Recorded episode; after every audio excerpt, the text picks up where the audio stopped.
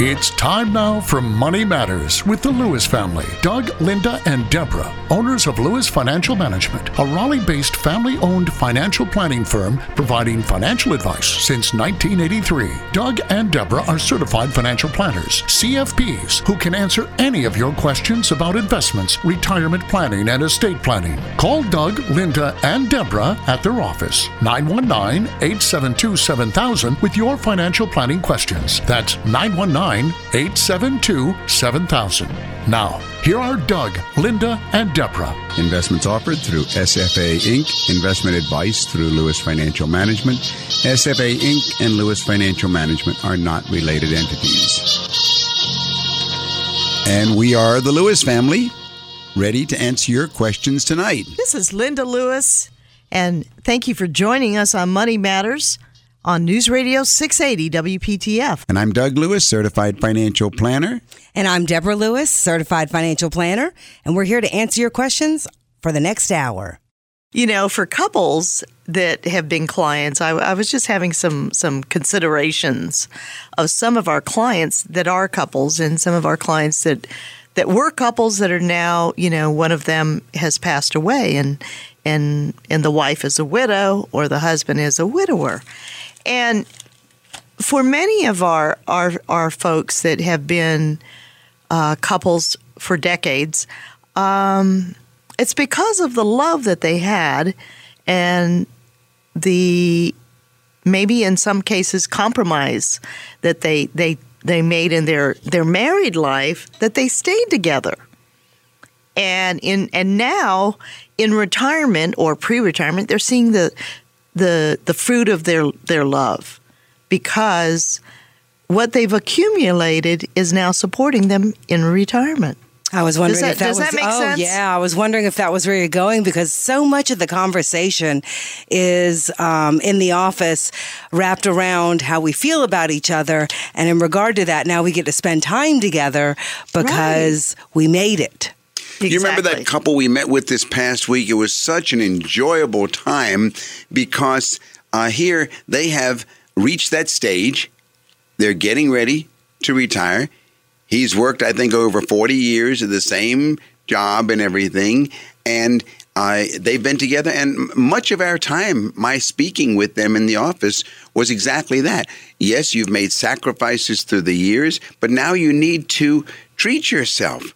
You need, the two of you need to enjoy these retirement years that you diligently accumulated for, for with all these years that you were laboring together your marriage is still together. You haven't gone through divorce. You've raised the kid. The kids are pay, are out of and the that's not to say that there weren't a f- few bumps in the road, but that's life. Right, Debs? That is. that, that is, is life. That is. If you want to call us during the week to set up an appointment for yourself, give me a call at 919-872-7000 and we will get started. We'll make a list of the questions that are on your mind. There was an article this week uh, about kids, speaking of kids, Linda, that uh, ready or not, your kids own the money. And it was speaking to uh, the point that many parents have set up custodial accounts and at a set age, usually 18 or 21. I think it's 21 in North Carolina, but young adults get control.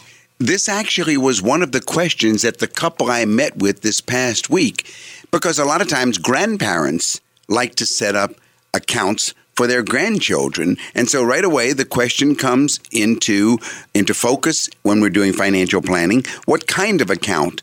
Uh, what kind of account can we use? You know, parents and grandparents have a lot to think about as their children approach adulthood. Will they go to college? Will they graduate? But there's one other thing. How are they going to handle these UGMA or UTMA accounts? And a UGMA, that's a Uniform Gift to Minors account or Uniform Transfer to Minor account. Uh, under terms of a state's Uniform Gift to Minors Act or Uniform Transfer to Minors Act, a custodian controls these accounts while the child is a minor. But the account, the account itself is considered an irrevocable gift to that child who should get control of all the cash and the investments in that account once he or she reaches a certain age. If it's a UGMA account, it's age 18. That's Uniform Gift to Minors account. If it's a UTMA account, that's a Uniform Transfer to Minors account. That's age 21, and depending on the state, but the child receives it as an irrevocable gift. So, Doug, um, once the child the uh, child does get uh, receive it as an irrevocable uh, gift, and once the child gains control of the money, though he or she may have an entirely different idea of how he should spend it, or even just how it should be invested. That's exactly right. And unfortunately, many a time these accounts have grown to be $100,000, $200,000 or more. And did you really expect that 18 year old or that 21 year old to use that, you know, that $100,000, $200,000 for college when maybe they think they would like to take a trip to Europe? Or maybe they're going to be the next Beatles band and so forth. I mean, you know, these things happen. And so the question comes up, and it did come up last week what's the best way to do it? and not give that huge temptation to the child. If you'd like further information, call us at 919 872 7000 or go to our website, dougandlinda.com. That's dougandlinda.com. Well, we of course we do have UGMA accounts. That's one way, but that has the problem. And then the UTMA accounts that moves the problem a couple years down the road. Still too young, in my opinion, and many clients don't really don't want to do it that way. There's another way to do it. And How's that? Well, that's what we did with them. We decided, all right, why don't we go ahead and set up the account for the grandkids, but keep it in the name of the grandparents. I see. So it's earmarked for education costs, but, but legally, we haven't lost control. That's right. It's not an irrevocable gift. Legally, it's in the name of the grandparents. But now there was another objective that the grandparents, clients who came to see us, wanted to handle, and that was is there a way that the parents could be reminded on a regular basis to contribute to their children's educational account, even though it was owned by the grandparents. And yes, we did. We set it up to where they can do an automatic, we call it a pay yourself first, but an automatic pay yourself first of $100 a month or $200 a month right. into their children's account, which is owned by the grandparents. And that solves the whole problem.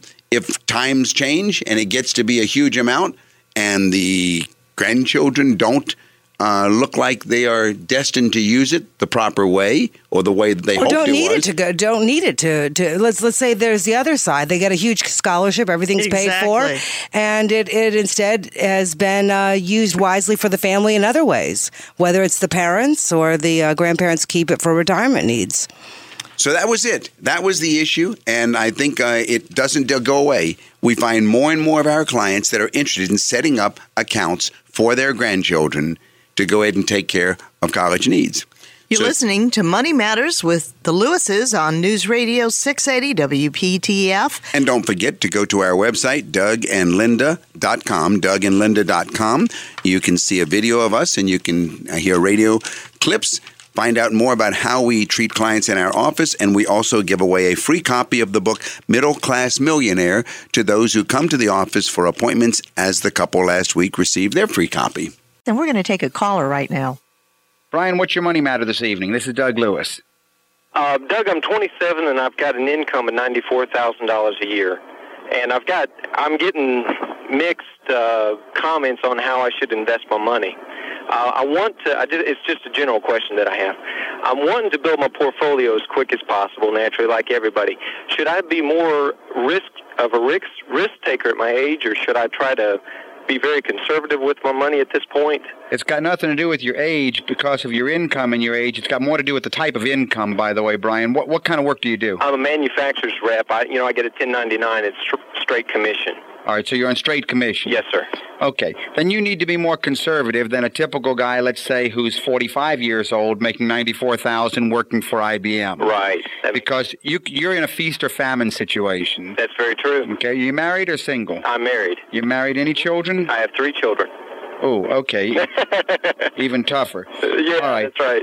Okay, then what you need to do is you need to change hats. All day long, your life is in a very aggressive, fast paced talk. That's very true. All right, that's the way a salesman makes his living. Mm-hmm. On the other hand, you've got to prepare for your wife and your children, and you need to think in terms of a conservative investor.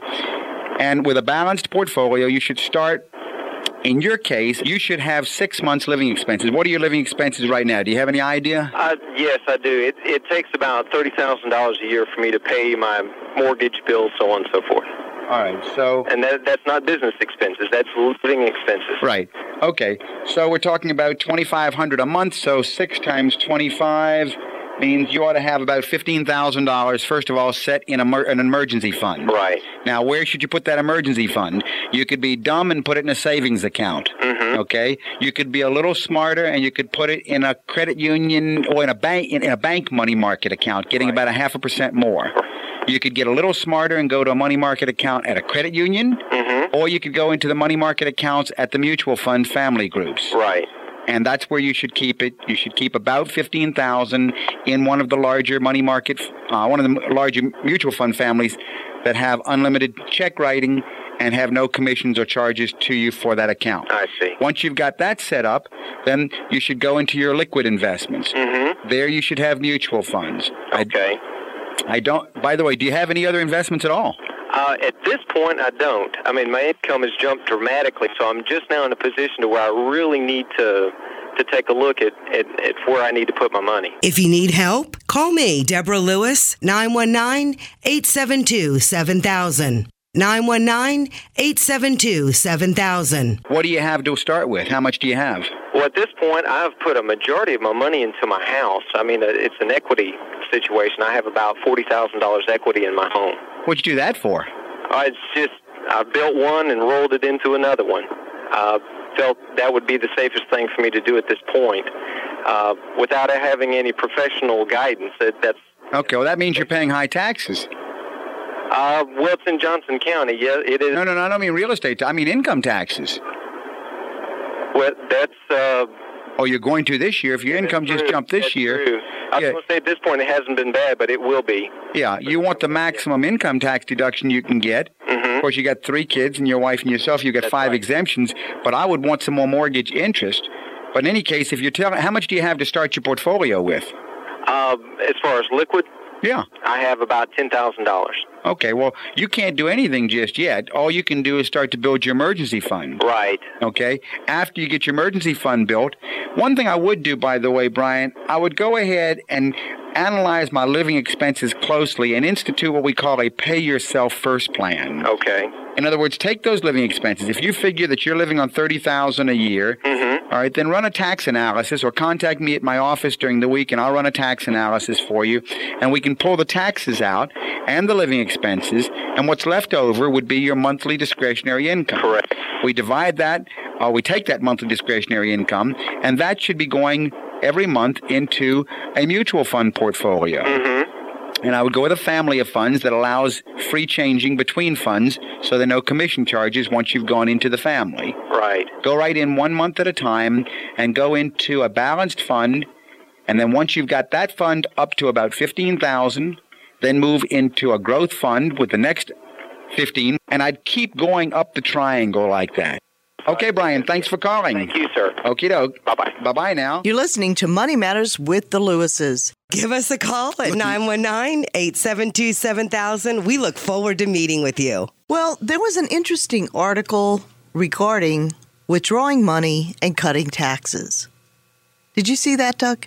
Was that the article in the Wall Street Journal? Yes. Yes. Yeah, investors can save a lot of money on taxes if they're putting money aside in 401k plans and IRAs, but many investors who are in or in or near retirement also can end up paying less in taxes in the long run by carefully timing withdrawals from those saving vehicles.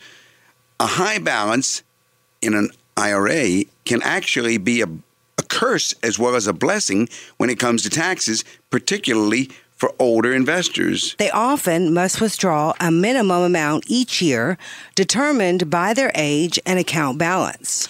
So if frugal investors delay taking money out earlier, to let their accounts grow, then those required minimum withdrawals, we call them RMDs, they can actually push the client into higher income tax brackets and increase the taxes owed.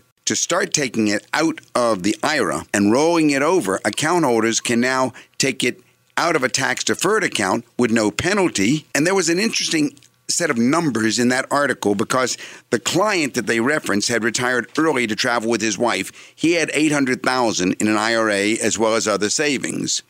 The article said that the planner recommended the man take out 30 to 40,000 a year, paying income tax on it, no penalty of course, but put it into a Roth IRA where gains and payouts aren't taxed. Now recently that very client turned 70 and he's going to move into a higher tax bracket when he starts taking his required minimum.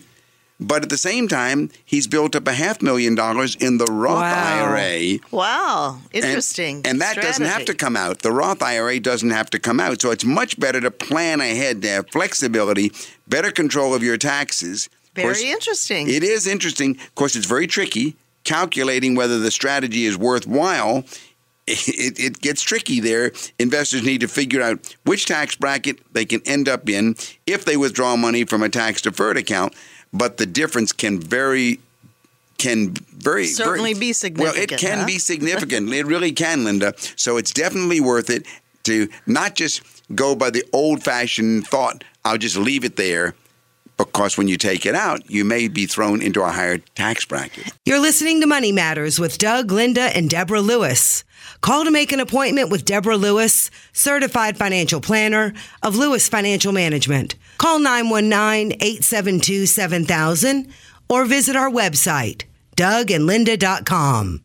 And isn't it true uh, with with uh, some of the clients that, that we've met with, and you know there are a lot of folks, maybe to you, some of our listen, listeners, you have adequate income, and maybe you're still working, and you don't need this extra income. But Uncle Sam is saying, "Hey, it's time for you to start taking it out because as you take it out of your IRA, the government's getting taxes, right?"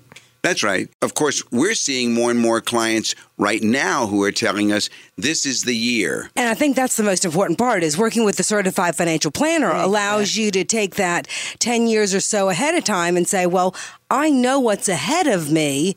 How can I best plan? Can we do some scenarios and some what ifs? And, and if I'm not needing that money to live off of, how do I, uh, withdraw it the best way, the most tax efficient way, and uh, like you always say, Doug, if we have two pair, uh, you know, two pockets on one pair of pants, we can definitely take money from a tax deferred account and have it invested into the personal side, and and we're not losing anything, we're gaining something. All we're doing is moving from one pocket to the other pocket, but we're still in the same pair of pants. Yeah. That's exactly right. Call me, Deborah Lewis, certified financial planner at Lewis Financial Management. Call me at 919 872 7000. 919 872 7000. Now, the, you're reminding me also of some other well known, but not necessarily truisms that are out there today. And one of the biggest ones is running into a new uh, fallacy. This is the study that typically said, well, the older you get, the less stocks and the more, More bonds, right, right. you know, conventional wisdom says just that. People entering retirement should have a big portion of their savings, maybe 40 to 60%, invested in stocks to help their nest egg grow over time. And then as they age, all but the wealthiest should gradually reduce their stock exposure. Market declines. But there's been a new study that just came out that says exactly what I've been saying for a long time. This- but the study comes from a very reputable source. Okay. The Journal of Financial Planning. That's right. The Journal of Financial Planning is calling this traditional advice into question. The report now finds out that those who take the opposite approach, actually reducing stock exposure right after retirement and then gradually raising it more and more and more over time, these people are likely to make their money last longer. So again, I am reminded don't trust the truisms that are out there, the common things that you've heard, mm-hmm. because you may be going down the very wrong path. And that's why it is important if you're out there listening to work with a certified financial planner that can help you look at your situation from a comprehensive viewpoint, one who is a registered investment advisory firm that is going to put your interests ahead of his own and has the expertise and the experience to, uh, you know, to produce analyses that will help you whether you're still working and accumulating or whether you're getting closer to retirement. And you need to make some very definite decisions, important decisions about your future income and your financial independence. So call us at Lewis Financial Management. Leave us your name and number. We'll be happy to get back with you. Let's schedule an appointment to address your financial planning needs. Call us at LFM at 919 872 7000. That's 919 USA 7000. Well, you are touching on a very delicate subject, Linda, because this really is uh, getting more and more press now. The matter of who is watching out for you. Money Talks News on MSN News had a very interesting discussion. The writer said several weeks ago during a regular face to face chat about my Roth IRA investment choices, I asked my financial advisor if he'd be willing to sign a fiduciary pledge. Article said I'd read a lot about this fiduciary pledge and the fiduciary duty behind them. I knew just enough to be curious about my own advisor's willingness to sign. I even prepared for the part of the conversation by printing out a fairly standard fiduciary pledge and having it ready for him to review and sign. Well, what did it look like, Deborah? Fiduciary pledge. I, the undersigned, and here he left it for the financial advisor's name, pledge to always put the best interest of this guy's, uh, the client's, first, no matter what. As such, I will disclose in writing the following material facts and any conflicts of interest, actual or perceived, that may arise in our business relationship. All commissions, fees, loads, expenses in advance. Client will pay as a result of my advice and recommendations. All commissions, commissions I receive as a result of my advice and recommendations. The maximum fee discount allowed by my firm. The largest fee discount I give to other customers. The fee discount client is receiving any recruitment bonuses or recruitment compensation I have or I will receive from my firm, fees I paid to others for the referral of clients to me, fees I have or will receive for referring clients to any third parties, and any other financial conflicts of interest that could reasonably compromise the impartiality of my advice and recommendations. And of course, the financial advisor is supposed to sign it. Well, you know what happened according to the article. How did the advisor react when he read this pledge? His reaction was, according to the writer, very disappointing. He stammered through the response. He said he'd never heard of such a thing as a fiduciary pledge. He said he'd think about it. And a few days later, he called back to inform the writer that he would be unable to sign. So, really, we have to come up to this question well, how important are fiduciary pledges? And what are the implications if your longtime financial advisor declines to sign one. This is Deborah Lewis. Our number at the office is 919 872 7000. 919 872 7000. And of course, in our office, every, we always sign them. We have had we have used fiduciary pledges for well over 25 years, but many people don't know. So it comes down to an important question, which is what is a fiduciary? And if you're new to the topic of fiduciary pledges, a definition is in order.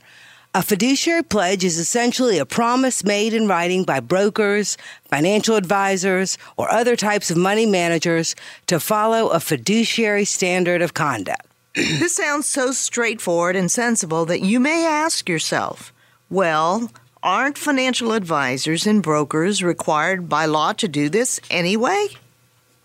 The short answer, unfortunately, is no. As surreal as it may sound, some folks who are dispensing financial advice these days are simply salespeople with impressive sounding titles and they may be skewing their investment suggestions to favor those products that pay richer commissions. So then you might be wondering if the person I'm trusting for financial advice won't agree to sign a fiduciary pledge, exactly what is that person's responsibility? And the answer is that most commission based financial advisors are held to a lesser standard known as suitability. So, what does suitability mean, Deborah? Suitability means he is only required to suggest investments that are suitable for an investor with your goals, risk tolerance, and financial means. So, let's get an example of how it might make a big difference. Linda, give us an example. Well, suppose your goals and your risk tolerance suggest that a good investment for you would be a stock mutual fund, and there are two similar funds available.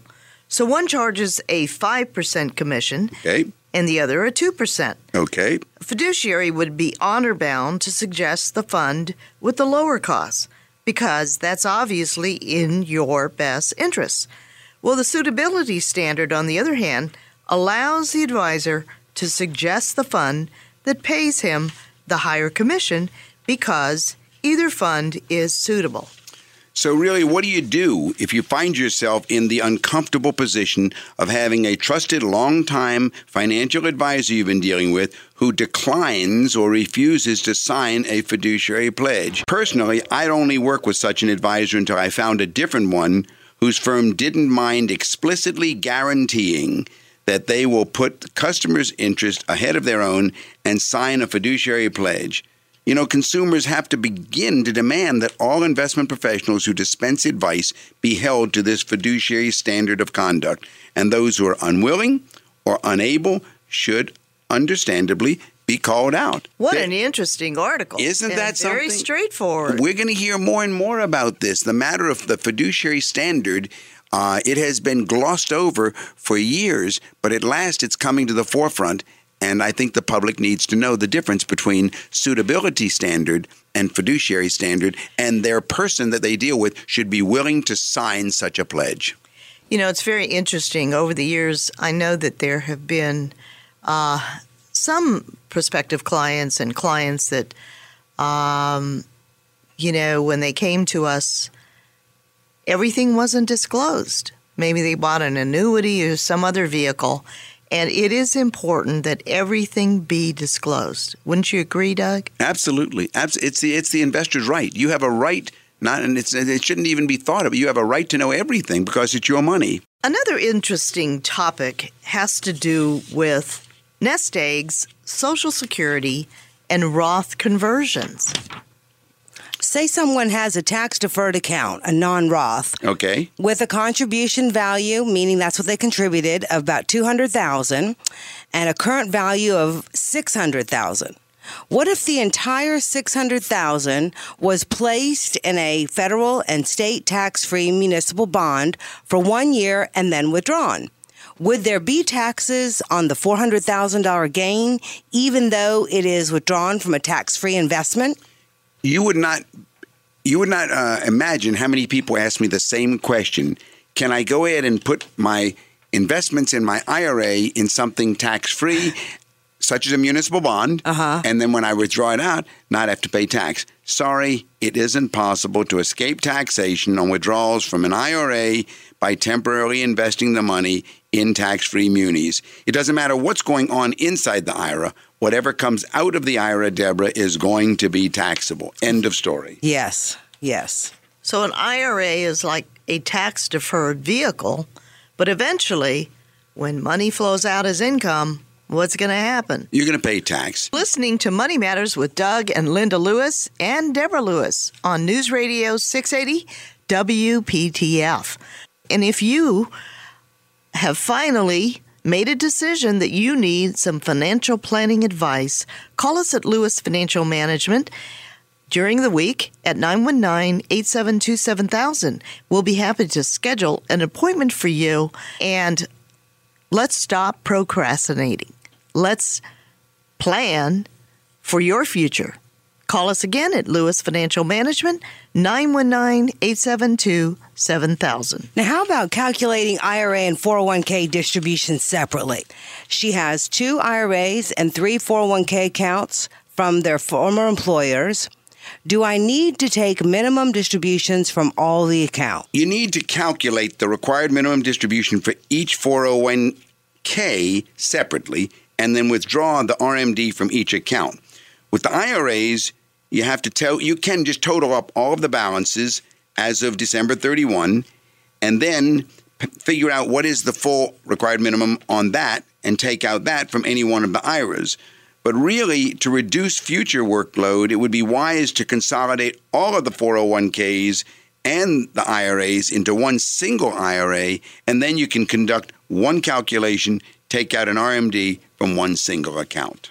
There are a lot of folks out there with questions about IRAs and 401ks.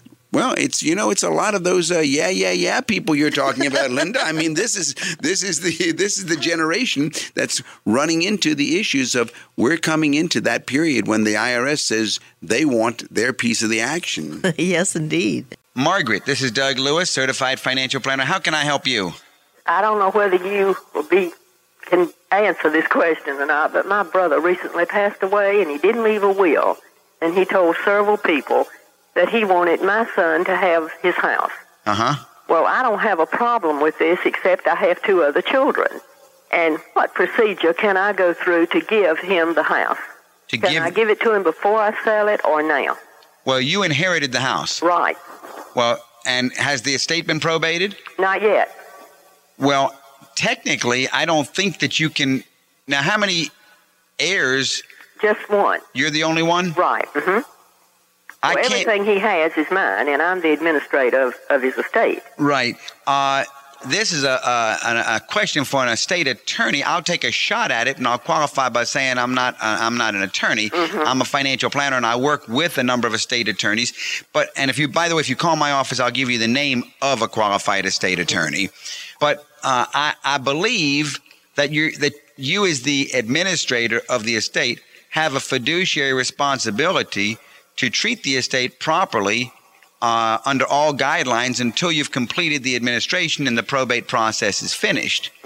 I know that there are family members who, when they are uh, executors or administrators, they do things because they know that nobody's going to object to it. The objection would come from a disgruntled heir. Well, good. And if you would like any further information, you can call us at the office at 872 7000. That's USA 7000. I'll be happy to send you some information. Thank you so much. Well, I really sure- appreciate it. Well, you're certainly welcome, Margaret. Thank you for calling. Another situation that um, comes up is about creating a special needs trust for a spouse.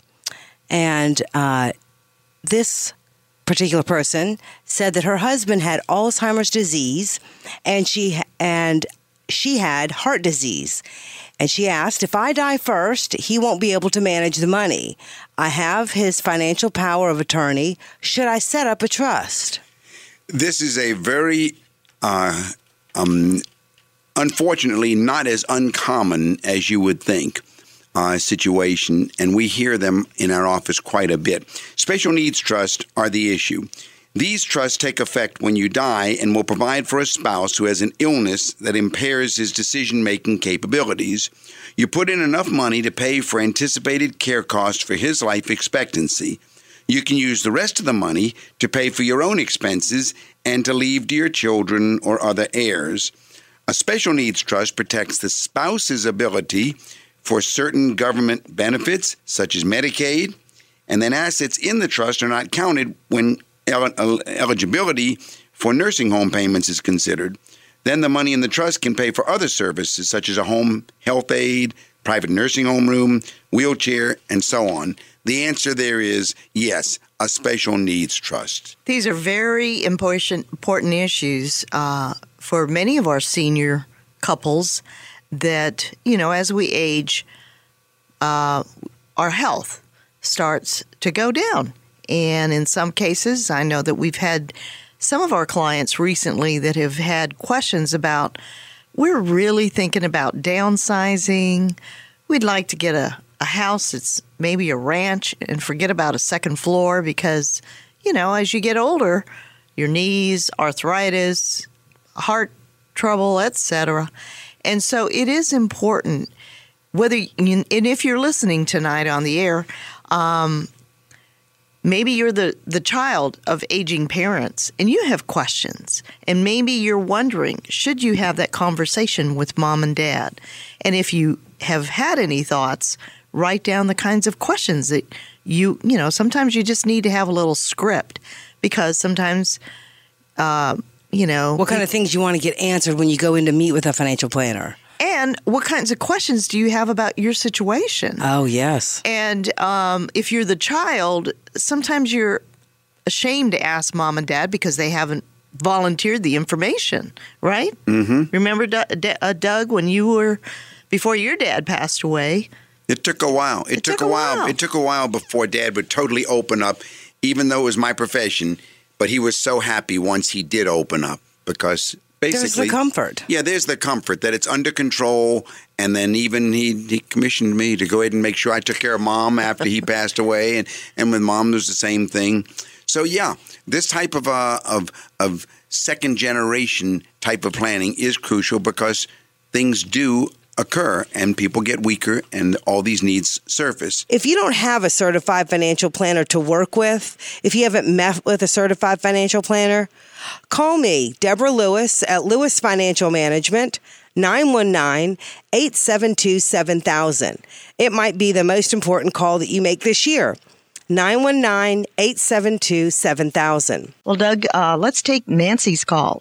Hi, Nancy. This is Doug Lewis, certified financial planner. How can I help you? Hi, thank you for taking my call. All right. Um, I won't bore you with all the gory details, but my husband and I kind of got started late um, in our financial planning um, just by just some some um, some things that happened. But anyway, um, what I want to ask you is, we have two homes. We have one a vacation co- home, and then just our primary residence. And I wonder how smart is that to let real estate be part of your financial planning for the long term?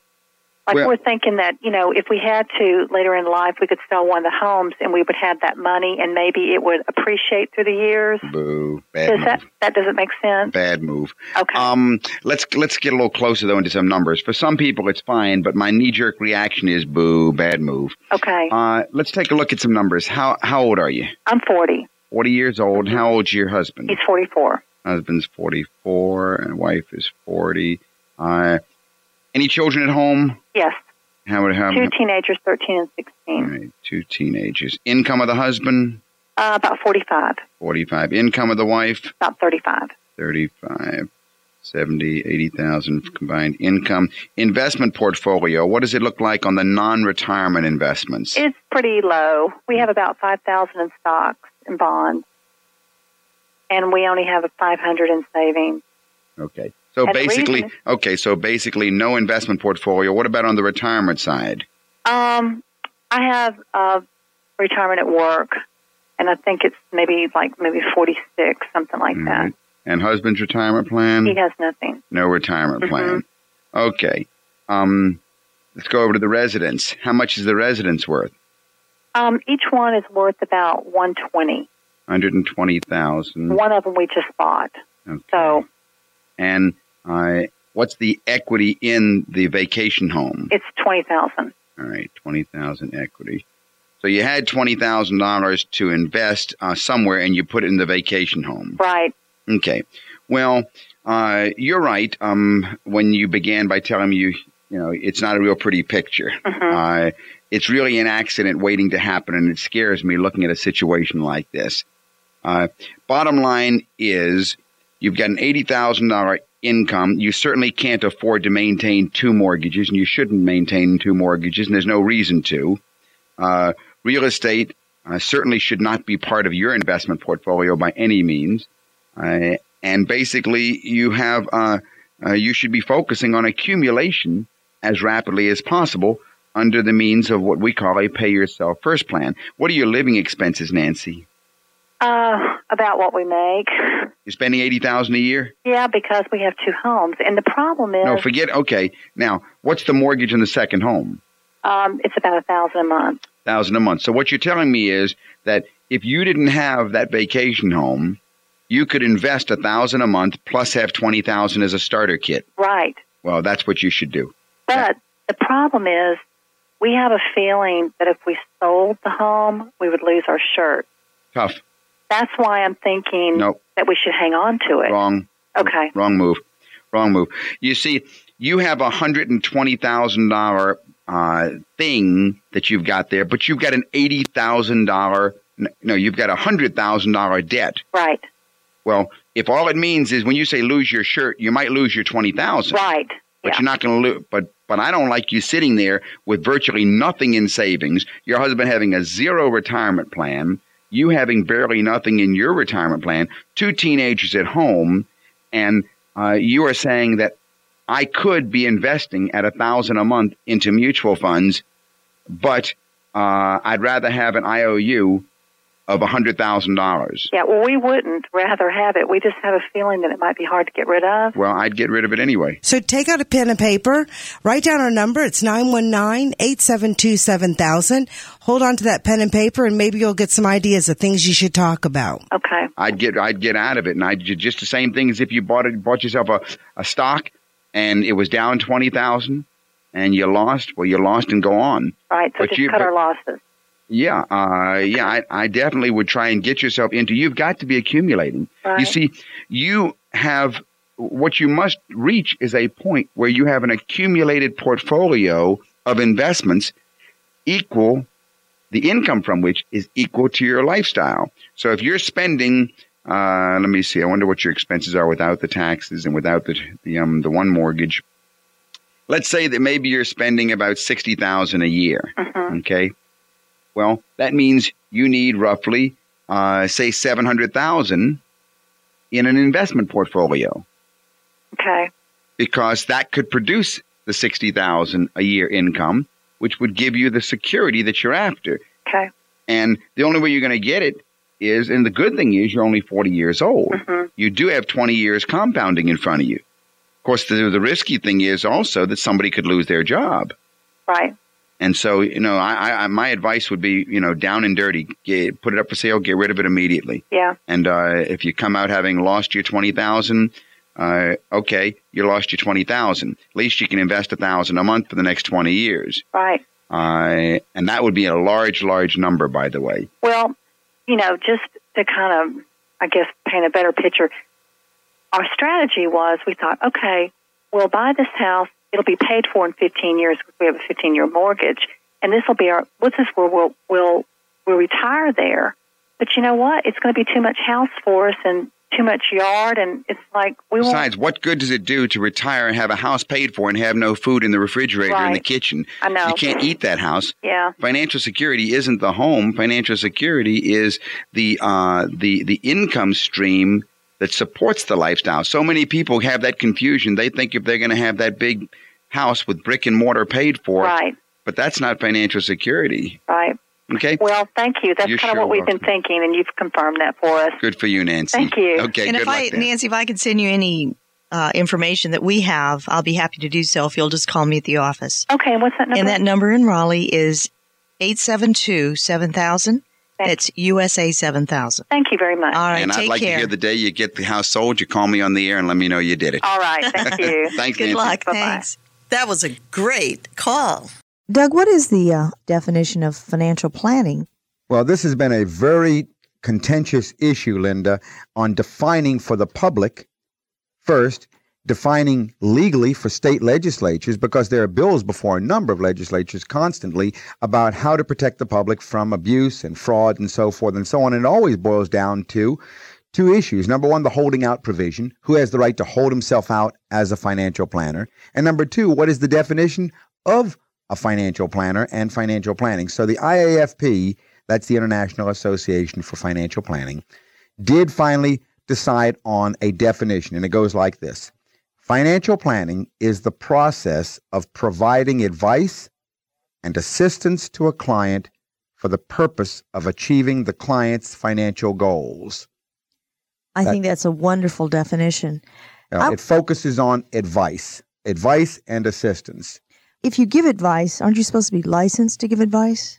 Not licensed, you must register as a registered investment advisor with the Securities and Exchange Commission. Anyone who receives any fees for advice must register, and if he does not give you a copy of what's called the ADV form, that's the advisory form, which discloses his whole history, his past, his fee schedule, Education. and education, and everything. If he does not give you one of those, then he is in violation of the law. Furthermore, if he is receiving fees and has not filed, he's in violation of the law. But in any case, that's the definition they agreed on. Financial planning is the process of providing advice and assistance to a client for the purpose of achieving the client's financial goals. And there was some explanation that went along with it, Linda. the explanation had to do with the process. What is the financial planning process? And the process, they agreed, includes six basic steps. Step one was data gathering. And number two, goal setting, setting goals. Number three, identification of financial problems. Number four, preparation of written alternatives and recommendations. That's a written plan. Number five, implementation of the agreed upon recommendations, an implementation schedule, an action plan. Right. And number six, revision and review of the plan. That's the process. If you have a question and would like to ask it either after hours or have me call you back after the show, feel free to call the office 919 872 7000. That's 919 872 7000. You know, um, when some people call in at the office and they want to come in and have an appointment with you, we've always suggested to them to sit down with their spouse or sit down with a legal pad and just write down what are some of the concerns, what are some of the questions that you have about your own situation, and discuss with your spouse what are our goals, what are our objectives, and what are our needs now at this time. Right. That's the goal part. And the data gathering, you know, when anyone comes in our office, you always ask them to send the five keys, right? Right, what are those five keys? Well, the five keys would include a person's federal and state tax returns. Right. That's the first thing. Secondly, either a financial statement or a list of their assets and their liabilities, and that's all inclusive. That would include any income from rental, et cetera, et cetera. And then thirdly, projected income and also what their withholdings or their uh, quarterly estimates would be for their taxes. That's number four. And then the last thing, number five, would be a list of their living expenses. That's the most important. Estimated Yes. living expenses. Right. They also went ahead and said that comprehensive financial planning will include the basic areas of financial planning, along with any other concerns or areas of concern to the client. Now, the basic areas are a financial statement analysis, investment planning, income tax planning, risk management, retirement planning, and estate planning. And other areas of concern might be cash management or educational funding, planning for college education, charitable planning, business planning, pre-mortem planning. You know, we've got a couple of clients who are pre who are terminally ill, planning for death, planning after death, divorce planning. Each of these are other areas. And the financial planning process can be applied, they decided, to meet the client's needs on any of the following. It could be the full range of clients' goals on a comprehensive basis. It could be a subset of the client's goals on a more limited basis, or it could be a single client goal on a specialized basis. So that, that was the conclusion of the final definition of the process and the definition of planning. You know, Doug, when a person thinks about financial planning, it doesn't matter if they're only making 24,000 or they're making 250,000 or a million. We've had them all. The principles are still the same. And I have principles. spoken to hundreds of people. And, you know, each one of them has their own little scenario, but each one's need, you know, needs to be addressed. And there are some very basic financial planning principles that are used in each situation. You're right, Linda. My office number is 872 7000. If I can help you anymore, give us a call during the week. Thank you for joining us on Money Matters. You've been listening to Money Matters with Doug, Linda, and Deborah Lewis. Money Matters provides you with a personal financial hotline on any subject where money really matters. For more information, you can call Doug, Linda, or Deborah in Raleigh at 919 872 7000. That's USA 7000. Listen again next Saturday and Sunday at 5 p.m. for Money Matters with the Lewises on 680 WPTF.